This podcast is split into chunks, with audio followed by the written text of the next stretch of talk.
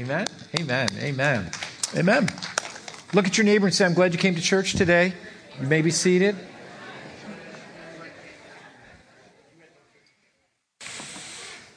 We are, uh, we are uh, continuing and finishing actually our series on um, the person of, of Daniel. And uh, as we've been studying, uh, Daniel lived some 600 years before uh, Jesus walked on the face of this earth. And, and, you know, many of us know the stories of Daniel because Daniel in the lion's den. And uh, even as little children, if you, if you grew up in church and went to Sunday school, you remember that, that, that wonderful story. But that's usually about how far it goes that, that we know about uh, the person of Daniel. But Daniel was an incredible individual who trusted God through some incredible uh, hardships and trials.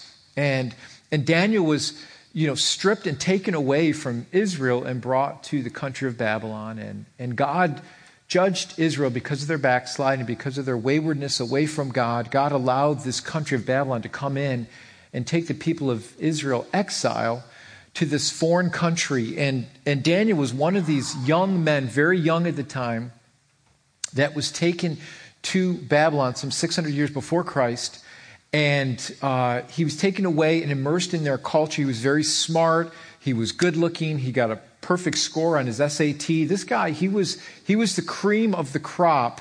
And Daniel lived in Babylon, and, and basically he lived under Nebuchadnezzar, who was the king of, of, ba- of Babylon at the time. And then eventually the Medo Persian Empire would take over uh, Babylon, and he would serve under a new king, King Darius. And this is kind of where we pick up the story because we're, we're, we're at the end of, towards the end of Daniel's life. At this time, Daniel's probably 80 or 90 years old, living under this Persian Empire. And I believe this chapter that we're going to study today in the book of, of Daniel kind of epitomizes uh, everything that we've been learning over the last six weeks. And this is the thing that I don't want us to, to, to, to not skip over or not understand because I believe what Daniel went to speaks to us for, for our day and our age that we're living in today.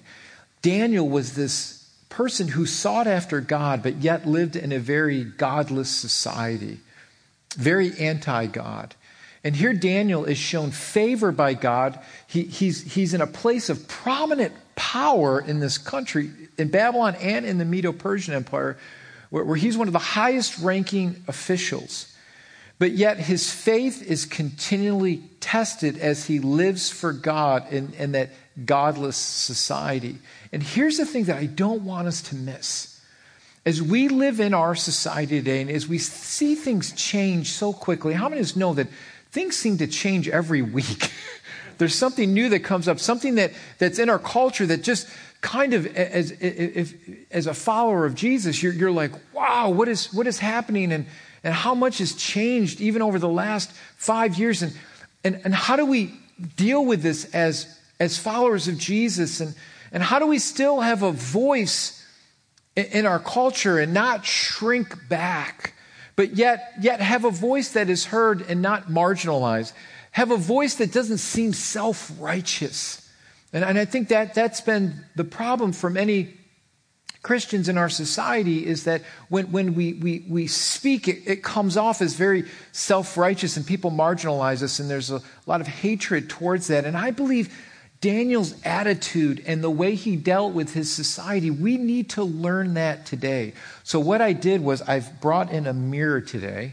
My wife doesn't know this. I took it off our walls, so she will in the second service. And, and I brought in some binoculars um, today to make sure that people in the back row aren't sleeping. So, just, just check. No, I'm just. And w- what I want us to do here today, the reason why I brought in a mirror and binoculars, I think and I'm just going to speak to us as Christians, and I'm sorry if I sound harsh, but, but I believe we need to wake up a little bit. And, and I, I believe we need to understand what's going on around us and, and how our hearts need to change. I think the problem, and, and, and this is a problem in my life, I'll speak to myself, is that I tend to look through binoculars at our world and not first look in the mirror. And, and if, if, if we're going to have a voice in our culture, if people are even going to listen to us, we have to first look in the mirror. We have to first look at our own hearts. And I believe what we're going to learn in Daniel chapter 9 today, this is incredible the way Daniel looked at his own life first and how he lived his life before the Lord. And I believe that's what gave him a platform. That's what gave him a voice to even begin to speak into his culture because he first looked in the mirror. And I think for many times as Christians, we're too busy looking through binoculars at our world and, and trying to look at all the problems and all the issues and everything that everybody's doing wrong. And meanwhile, we're not even looking at our own hearts. And are we walking in humility before our God? And so I want to make sure that, as th- I believe this is what capulates the whole message of, of the book of, of Daniel is, is Daniel's heart. And I know many of you, you've studied the book of Daniel, and I love the book of Daniel because the book of Daniel has so much biblical prophecy. And, and, and Daniel chapter 9 is probably one of my favorite chapters in all the book of Daniel because it basically, he gives there's biblical prophecy that's given to Daniel that kind of outlines the whole end of time. So it's just an incredible chapter. And we've talked about that before, but at the beginning of Daniel chapter 9 is what I want to look at because this is where we see Daniel's heart. And this is where we see Daniel looking in the mirror at his own life. And so that's what I, I want to look at today. And, and it, when, when we look at things that seem like they're changing so quickly, I know it's easy for us just to get frustrated and just want to point at the world and say the problems with the world. But I think we first have to look at our own hearts and say, first of all, the, the problem starts with me, and I have to change. And my heart has to change. And I have to look at this world through new lenses. And I have to look at this world through the lenses how God sees the world.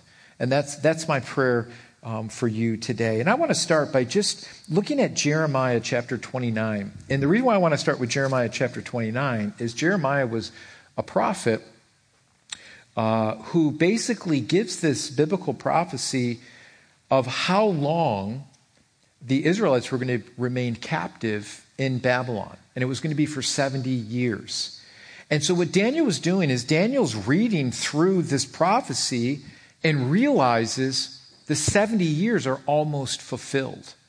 That, that God has a purpose uh, for Israel. And here's the thing I want you to see the reason why I believe Daniel uh, could live the way he did and to continue to serve God under very extreme circumstances is Daniel ultimately knew that God had a plan, that God wasn't done with his people.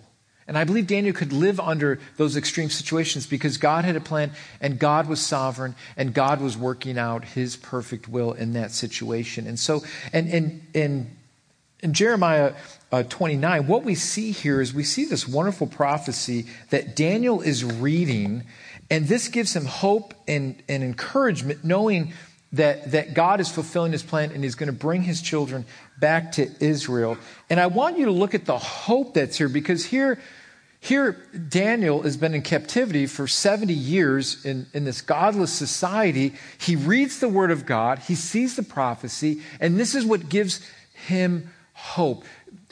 Jeremiah writing this years before shows that God's plan is not ultimately for destruction, but for restoration. And here's what I want you to see is that God's ultimate plan for your life is not destruction. His ultimate plan for you is to be restored back to him. That's God, that was God's plan from the beginning of the world. When man and, and Adam and Eve sinned against God and rebelled against God and sin came into the world, from the very beginning of time, God put into motion this plan of redemption to bring men back to Him. That's why, that's why this world is in the mess that it's in. We screwed up. We messed up. And then we tried to, we tried to patch it with, with our ways and what we think is right, and we just make more of a mess of it, don't we? And God says, Listen, I've done everything for you. So my plans for you are to restore you, not to harm you. See, judgment falls on those who willingly rebel against God's plan. But God's ultimate plan is for you, not to be against you. And this is the hope that gives Daniel as he's reading Jeremiah. So let's look at Jeremiah 29. Let me just read verses 10 through 14. Great. Many of you know this passage, but I love this. It says, This is what he reads. This is what Daniel is reading while in captivity. He reads this verse, and this is what it says This is what the Lord says. When the 70 years are completed for Babylon, Daniel is in Babylon now. It's at the end of the 70 years. He sees this, he understands this scripture. It says, I will come to you and fulfill my gracious promise to bring you back to this place. For I know the plans I have for you, declares the Lord. Plans to prosper you and not to harm you, plans to give you hope and a future. Then you will call upon me and come and pray to me, and I will listen to you. Everybody say, Amen. That's, that's good stuff right there. Verse 13, you will seek me and you will find me when you seek me with all your heart. And here's the promise I will be found by you, declares the Lord, and I will bring you back from captivity. And I will gather you from all the nations and places where I've banished you, declared the Lord, and I will bring you back to that place from which I carried you into exile. I was, I was reading this verse this morning. Um, I was thinking about how sin carries us away. And all of us have been in that place where sin has carried us away. We've gone to places we shouldn't have gone to. We've said things we shouldn't have done. We've done things that we shouldn't have done. And, and for a time, it seems so good. And at time it, it seems so right. And then sin just kind of carries away until we get until we get to this place where we're like, how did I get here? It's like if you've ever been swimming in the ocean and there's and there's an undertow or there's a current. I remember many times swimming in the ocean and and my family or Kathleen would be on on the beach and me and the boys would be swimming or whatever and and my daughter and all of a sudden we're way down, we're like way far away from where we started because the current just slowly but surely carried us away from where we originally were. That's exactly what sin does. And what God is saying to Israel listen, sin carried you away. You rebelled against me. But I have plans for you. I have a promise for you that if you call on my name and you come back to me, I'm going to restore you. God says, I see, you, I see you going down the beach. I see you, I see you sailing away. Because I've got plans for you. If you call on me, if you call for help, I'll bring you back and I'll restore you. Listen, some of you may be here today and you're not where you're supposed to be. Sin has carried you away, and you know it. Here's the hope that you have today in the God's word that He says, I'll bring you back. Call on me, and I'll bring you back. Isn't that, isn't that wonderful words of hope and security that we have in God's word? And so, what does Daniel do? He reads this and you would think that Daniel, living under these conditions in this godless society, you would think Daniel would kind of gloat like, oh, God's. God's going to restore. God's going to get back at, at these people. You would think he would say, Hey, Babylon is getting what's coming to her, payback time. The Medes and the Persians are going to give you what you gave us. How do you like it? But that's not what happens. That's not the way Daniel reacts to this prophecy at all. Here's how Daniel reacts to the prophecy. He doesn't, he doesn't speak judgment to Babylon in that society. He doesn't say, ha ha, God's going to get you now, and this is what you get for living the way you have lived, and this is what you get for taking us exile and treating us the way you did. This is not what he says. Look at, look at Daniel chapter 9. Let me read for you Daniel chapter 9. Let's look how Daniel reacts to this prophecy. Here is Daniel's prayer. I'm not going to read the whole thing. I'm going to read verses 2 through 7 and then verses 20 through 23. I'm not going to read the whole thing, but when you have time later, read the whole thing because it's just an incredible prayer.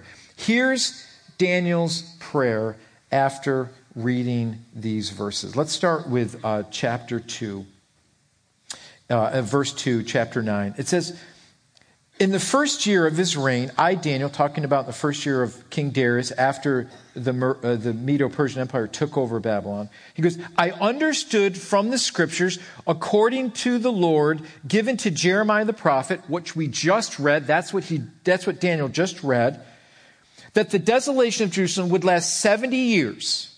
So I turned to the Lord and and what does he do? Does he gloat? No. He says, I turned to the Lord and I pleaded with him in prayer and petition and fasting and sackcloth and ashes. And I prayed to the Lord my God and, and confessed. Listen to his prayer. He says this, O Lord, the great and awesome God who keeps his covenant of love with all those who love him and obey his commands. Listen to what he says, verse 5. He says, Does he point the finger? Where's my binoculars? Does he point the finger at Babylon and start looking through the binoculars? No! What does he do? He looks in the mirror. Listen to this. This is incredible. I forgot what verse that was on. Oh, verse 5. He said, What does he say? We have sinned and we've done wrong. He doesn't blame it on them. He looks in the mirror. We have been wicked and we've rebelled. We, listen, we, we, we, we. We, we, we. we have turned away from the commands, your commands and laws. We have not listened to, to your servants and your prophets who spoke in your name to our kings, our princes, and our fathers, and to all the people of the land. What does he say? Lord, he doesn't blame God. He says, What does he say? Lord, you are righteous. But this day we're covered with shame. The men of Judah and the people of Jerusalem and all Israel, both near and far, and all the countries where you have scattered us because of our unfaithfulness to you. And when you have time later, read the, all the rest of that chapter because it's just wonderful. And then look at verse 20. It says, And while I was speaking and praying, confessing my sins. D- Daniel not only confessed the sins of his countrymen, but he's confessing his own sins. Now, you, you think, well, Daniel didn't do anything wrong. Daniel understood that he needed to look in the mirror too. So he confesses his own sin and the sin of the people of Israel, making my request to the Lord God to his holy hill. And while I was still in prayer, Gabriel, the man I had seen in an earlier vision, came to me in swift flight about the time of the evening sacrifice, he instructed me and said to me, Daniel, I have now come to give you insight and understanding. And as soon as you be- as soon as you began to pray, an answer was given, which I have come to tell you, for you are highly esteemed. Therefore, consider the message and understand the vision, and then read the rest of this. One day we'll unpack this again because this is, this is like one of the most incredible chapters in all of the Bible concerning end time prophecy and, and what is going to happen at the end of times. And this is what Daniel's given. After he confesses the sins of his people and himself, all of a sudden, God gives to him this incredible vision of what will happen in the end times. And he outlines his plan before Daniel. If this doesn't give him hope, I don't know what will. God says, I'm going to come back and restore everything. There will come an anointed one that is going to come and restore everything, who is Jesus Christ. Incredible words of prophecy. But what I want to concentrate on here is Daniel's reaction to the prophecy of Jeremiah and how Daniel reacted to this. This is what amazes me about this very verse. Daniel knew God's judgment would come upon Babylon. Jeremiah 25 12 says this. But when the 70 years are fulfilled, I will punish the king of Babylon and his nation in the land of the Babylonians for their guilt, declares the Lord, and I will make it desolate forever. Daniel knew God's judgment was going to come upon Babylon. How does Daniel react? Daniel's first reaction was not to look through binoculars, but to look in the mirror. And what got Israel into the place that they were? What was their own sin, their rebellion against God? And what does Daniel do? He confesses his own sin and the sins of his people. He looks in the mirror and humbles himself before God. People, listen. If we're going to have any impact in our culture today, we must have this same heart. We must have the very same heart of Christ that Jesus came to serve and not be served. Jesus came with this heart of humility that said, I am here to serve. And unless we have that same heart of humility, I believe we will have no voice in our culture today. And so we must first look in the mirror. I remember um, I was flying not too long ago, and I, I, was by myself. I was coming back from a conference in Atlanta, and I remember I was on the plane, and there's this poor mom with two kids, and and it was. It was just the kid. I think one was two, and she she had like a six month old, and they were crying and just, nah, I don't want, you know, it was just loud. And then, and so I'm, I, she was a couple rows in front of me, and I just felt so bad for her. And, and I remember someone uh, just whispering to the person next to them by the seats I was in, saying, Doesn't she know how to control her children? And I'm looking at her going, Are you kidding? Do you even have, do you, you know, because I remember those days. Because that's why when we traveled, we always put Benadryl in their Kool Aid in their sippy cups. No, I'm just kidding. Kidding. Never did that ever. Okay. Um, you know, and then I heard this one guy go, he goes this way, he goes, I couldn't believe it. I just, I wanted to say something, but I didn't. And I almost slipped Benadryl in his drink. No, no, I'm just teasing. He said this. He said, he said, if I could just have five minutes with those kids, I would straighten them out. I'm like, well, okay, go ahead. I felt like looking at him, going, okay, then you do it the poor mom. See, it, what happens is if we're not careful, right? And we've all done this, right? We look through the binoculars, we look at what everybody else is doing, and it's easy to point the finger at everybody else. See, our job as parents are to discipline our own children, not someone else's. See, and spiritually, we can see the same thing as we open up the Bible. Spiritually, we can see the same thing as we open up the Bible. You see, Daniel understood that God's discipline starts with his people. That's what he understood. Daniel understood that God's discipline starts with his people. Daniel lived in a very ungodly society, but his prayer started with himself. And yes, God would deal with Babylon and the Persians of the world but he, he first needed to deal with his own. And so, what can we learn from Daniel's response? Because this is what I want us to just to dive in today with the time that we have left. I, I want us to look at what we can learn from, from Daniel's response. And if we're going to have a voice in this world, we have to understand this first. What did Daniel understand? Well, Daniel understood this one thing that repentance starts with me. 1 Peter 4 1 says this. It says, for it is time for judgment to begin with God's household. And if it begins with us, what will, what will the outcome be for those who do not obey the gospel of God? You see, before we look at the, our neighbor's yard, we need to make sure that our grass is mowed first. See, and, and, I, and I call this the, the dust bunny syndrome. And, and, what's the dust bunny syndrome? Well, well, dust bunnies are these little balls of dust that, especially if hardwood floors, you understand this. They collect and they blow around the floor, and, and we can get so used to them that we become oblivious to them. We don't even know that they're there. And when someone else comes in to, to, to our home, they're so easily, uh, they can easily pick out the dust bunnies and the issues that are in our home.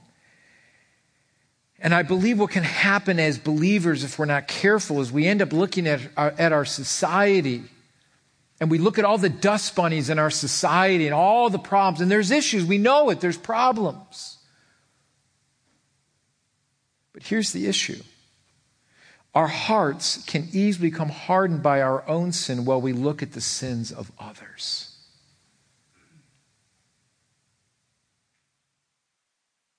Hearts can easily become hardened by our own sin while we look at the sins of others, just like we don't notice the dust bunnies in our house because we see them over and over and over again until someone else comes in and points them out. The person that is most blind in your life is you. We all have blind spots. You know, and, and, and I, I know we want to feel like we're so self, oh, oh, we have all this self awareness about us. That's why accountability is good at times. That's why it's good to be, that's why it's good to ask your spouse once in a while, saying, hey, go easy on me. But is there something that you see in my life that's going off track? See, in most times, we are afraid to be accountable because we're afraid of the answer. Don't ask a question unless you don't want to hear the answer. And sometimes we need to ask the questions to other people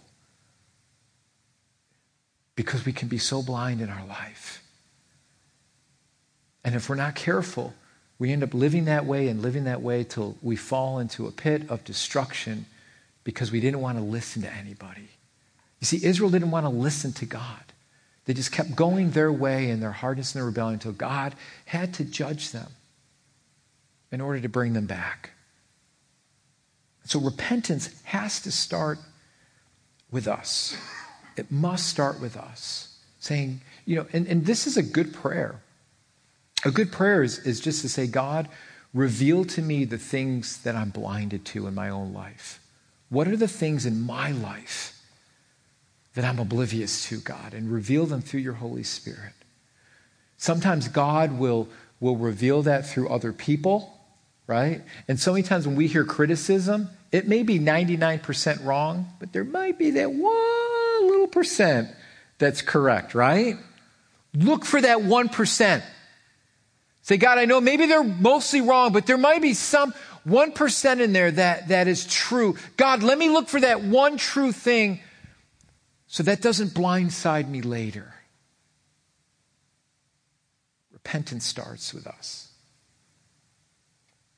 Here's the second thing I, I, want you to see that, that we need to be careful of. Don't become overconfident in your goodness or successes. See, Daniel didn't rely on his goodness or his success.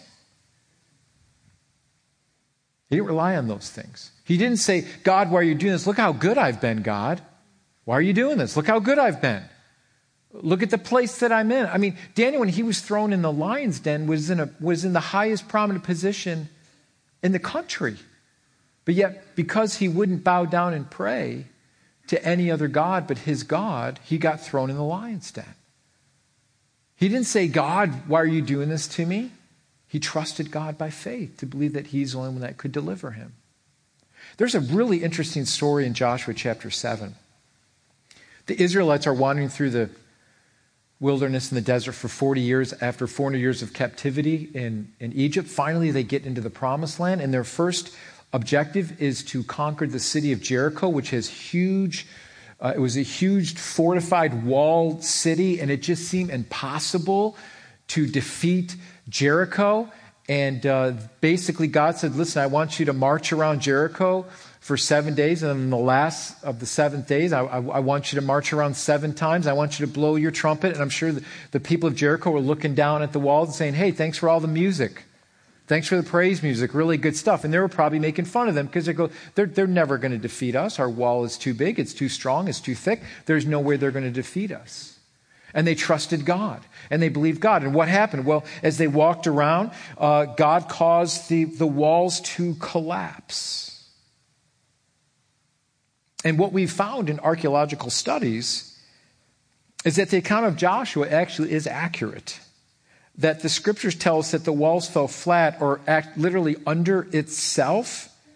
And what evidence has found for us is that the wall fell in a way that it actually created a ramp so that the Israelites could go into the city and defeat it. Great victory. Awesome victory. But what happened next was disheartening. Because the next city they were to, to fight against in the promised land or in the land of Canaan was the city of Ai. And this was a small town, and this was going to be a piece of cake. And when they went to scout out the town, uh, they said to Joshua, Hey, this is going to be a piece of cake. We don't even need to bring all our men. We'll defeat them, no problem. Well, what happened was this little city of Ai defeated them, they were humiliated. And there's this one man named Achan who, who knew better than to take any of the plunder. And God says, I don't want you to take any of the plunder. I only want you to take this part and use it in the temple treasury. That's it. Don't take anything else. And this man kept some things for himself, hid it under his tent. And uh, that was the reason why they were defeated because of this man's rebellion against God and listening to the Lord. And because of Achan's sin, 36 men lost their lives in Ai, and Achan and his family lost their lives. Now, I don't know what was going on in Achan's heart at the time. Maybe he thought I deserved it. Maybe he felt entitled to it. Maybe he thought God would overlook it. I don't know. But here's the thing I, we need to understand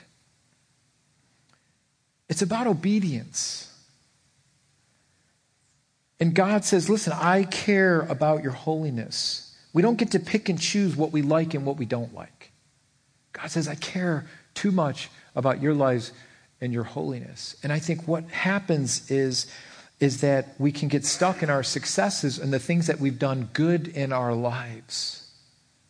And we rely on those things. And those are the very things that can destroy us. See, here, here is, here's one of the biggest dangers that, that we can face is that some of our greatest defeats come on the heels of our greatest victories. Some of our greatest defeats come on the heels of our greatest victories. Why? Because we become overconfident. And some, sometimes God will use the world to prune us and to humble us. Hebrews 12, 5 and 6 says this and have I forgotten, and have you forgotten the exhortation that, that, that addresses you as sons? My sons, do not regard lightly the discipline of the Lord, nor be weary when reproved by him, for the Lord disciplines the ones he loves and chastises every son whom he receives. So, how can we, how can we walk in this world? How can we walk in humility and, and guard our hearts against relying on our own goodness or our own strength. What, what, can we do? Well, here's, here's some of the examples I believe that we can pull out of Daniel chapter 9 and, and, and Daniel's prayer here. I believe your greatest strength is recognizing your weakness. I know that's totally counter to what the world would say right? You, you, would, you know, when, when you go into a job interview, they always ask you, well, tell me what your strengths are, right? And then, and then, you know, you blah, blah, blah. And then they say, well, tell me what your weaknesses are. Well, my weaknesses are I just work too hard, you know? My weakness is I come in too early and I stay too late, right? That's what we, that's what we, we want to admit to. We're not going to share our true weakness because we, we, we want to get the job. You see, Daniel chose to admit his sin before God. Daniel chose to be vulnerable before God. He chose this. Daniel is in this prominent position in this country, and he chose to be vulnerable before the Lord, recognizing his own weakness and his own sin. This is where we say, you know what, I don't have it all together. I make mistakes and I need God's help. See, when we become vulnerable before the Lord, that's when He truly gives us His strength and His, his grace to live in this world. I, listen, I believe one of our greatest strengths when we live in the world, I think sometimes as Christians, we, we want to give this, this aura about ourselves that we never have any problems, right? That we don't have issues right? And when we come to church, we're always like, hey, how you doing, bro? I'm doing good. Praise the Lord. Doing great. Hallelujah, right? We're all, everybody's wonderful. Everybody's fine. We smell good. We look good. Everything's right, right? And meanwhile, we're hurting inside. Why is that? That shouldn't be the church. We're a bunch of hurting people.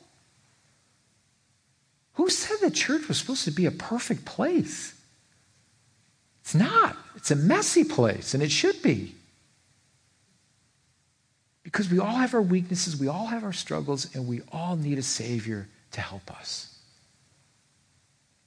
I believe Jesus loves that kind of a heart that's willing to admit that we struggle, that we don't have it all together all the time. Don't you love when you talk to somebody and when you talk to them and they share their weaknesses with you? Don't you just relate to that kind of person? You're like, yeah, I can relate to that. Thank you for sharing. I feel so much better. And then you talk to me, oh, yeah, all my kids are doing great and they're perfect and they have no problem. They get straight A's and blah, blah, blah. And you walk away and say, oh, my God, what's wrong with my kids? Right? Where did I go wrong? Right?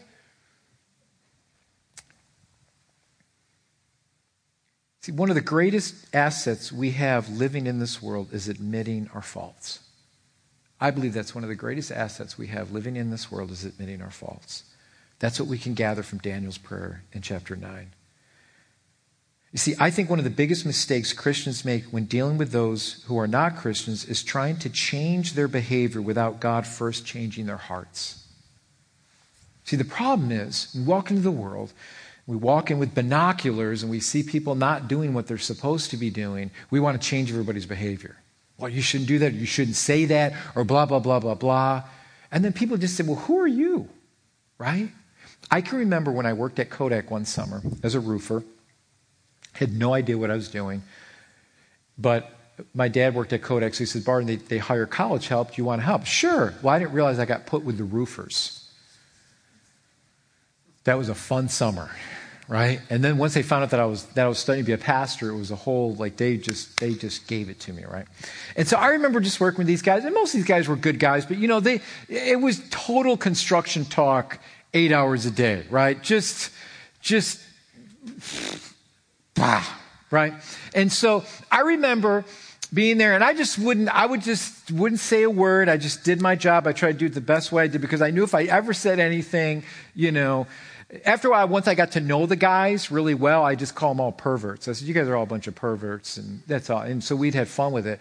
But you know, um, at first I didn't say a word. And I remember there was a guy on the job site who worked there for years, and there was something different about this guy. And I remember watching him, and he wouldn't. He he just he was a hard worker, but he wouldn't say a lot, and he he never he wasn't laughing at the jokes he, um, he, he never said anything to, to them personally. They all knew him and he, he was very cordial and very nice. And one week and then two weeks, and I watched, I go, man, there's something different about this guy. There's something different about this guy. And then come to find out later, I was eating lunch one time and he, he, he, he came up to me and he said, Barton, I want to tell you something. I said, yeah. He said, I've been praying for you. And he goes, I know it's been hard for you. And he goes, I've been working with these guys for years. And he goes, I'm a follower of Jesus. And I go, I knew there was something, I knew there was something different about you. You know, I, I, I could tell you weren't.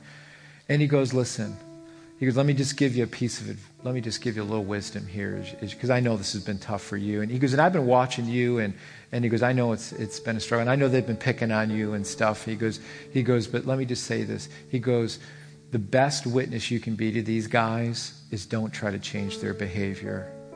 You live it before them. He goes, just live it before them. Don't, don't, don't, don't, don't. He, he goes, he goes, what's going to happen? He goes, I'm telling you, what's going to happen is this. He goes, someone's going to turn around and they're going to ask you questions because they're all searching. But the reason why they're hard on you is because they can see right through hypocrisy. They've seen the other so called Christian guys that said they were Christians and preached at them and then didn't really live it. Because they see that all the time. This guy was one of the most wisest Christians I've ever met. Older man that just loved Jesus. He didn't give in to their behavior. He wasn't a chameleon. He goes, These guys see chameleons all the time. And I can remember it was like three weeks before I finished the job, before I had to go back to school. There's this one guy who was one of the just orchestrated all the guys to really say nasty things. And he was one that was really tough on me. And I remember one time we were on break and he came up to me and he goes, Hey, Barton, can I talk to you a minute? I said, Sure. And he said, uh, I go, Don't hurt me. No, he, uh, He's a big guy. And he says, No, he goes, I want to talk to him. And I said, Yeah. He goes, You know what? I'm, I'm going through a divorce with my wife. And he goes, Would you pray for me? So glad I listened to Ken. You see, I think sometimes we think the louder our voices, the more people are going to listen. Doesn't work that way.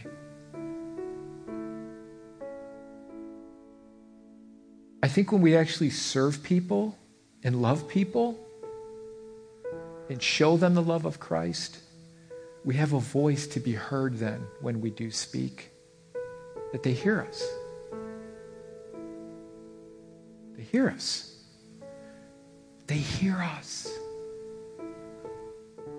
I think so many people, when they hear Christians speak, they just stick their fingers in their ears because they're just, it comes off as judgmental or self righteous. Because I believe the more the more we are honest with people, the more we are received. You see, Jesus hung out with the very people that we would tend to shun. And if we're going to influence our world, we must do it with humility, and it's got to start with us. So I would say if we're going to learn anything from this whole six weeks of this Daniel series, I would say, I would just, I would summarize it by saying this. Instead of pointing the finger at the world and shouting at it how bad it is and boycotting everything as if that will do anything, let's follow Daniel's example and humble ourselves for those that Jesus actually came to die for.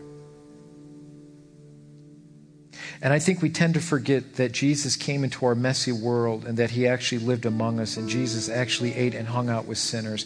Daniel lived out his faith without alienating himself from his world. So here's, here's, here's the question I want to leave you with today. What are ways that you can serve those around you, not just in the church, but those who are not part of the church? See, our whole job and our whole calling is to bring those in who don't belong yet. Isn't that funny? The organization of the church is the only organization that exists for people who don't belong. Isn't that cool? It's the only organization in the whole world that actually exists for people who don't belong. I like that. I just can't walk over to Oak Hill and play golf. I would love to. I could, but I'd be arrested, right? Or be thrown off. Why? Because I don't belong. It exists for its. Ah. The church doesn't exist for its members. I always tell you all the time that if you're a member of, of Living Word, membership does not have its privileges. In fact, when you become a member here, you lose your privileges, you lose your rights, right? So we exist for those who have not yet belonged. Let's have that attitude when we look in our world and the places where we work and our neighbors and so on and so forth. Let's keep looking at ways to bring them in, to reconcile them back to a loving Savior who came to die for them. So, Lord, we just ask that you would bend our hearts today to first look in the mirror at our own lives, our own dust bunnies, before we even begin to look into this world. I pray that we would live out our faith before you. Let the world see that we're different by how we treat one another. Jesus, you even said that they will know that you are my disciples by how we love one another. That's the example. And so, Lord, I just pray that you would speak to our hearts. You would speak to our hearts for that coworker, that neighbor, that family member who has not yet belonged, that we would continually reach out to them, God. So we thank you for this example that we've seen in Daniel and how he lived his life out before you. Thank you that ultimately we have an example in Christ Jesus who came to serve and not be served. Help us to walk in that. Thank you for your patience with us and your grace that you give us when we do make mistakes. You're so caring and you're so loving. Thank you that your purpose in our lives is about restoration. So thank you. Restore our hearts again, God. Let us have fresh perspective. Let us see through fresh lenses as the way we look into our world today, God. Give us a heart of compassion for this world that you died for. We thank you and we love you, and we ask these things in Jesus' name. Amen. Amen. Let's stand. Let's sing this song.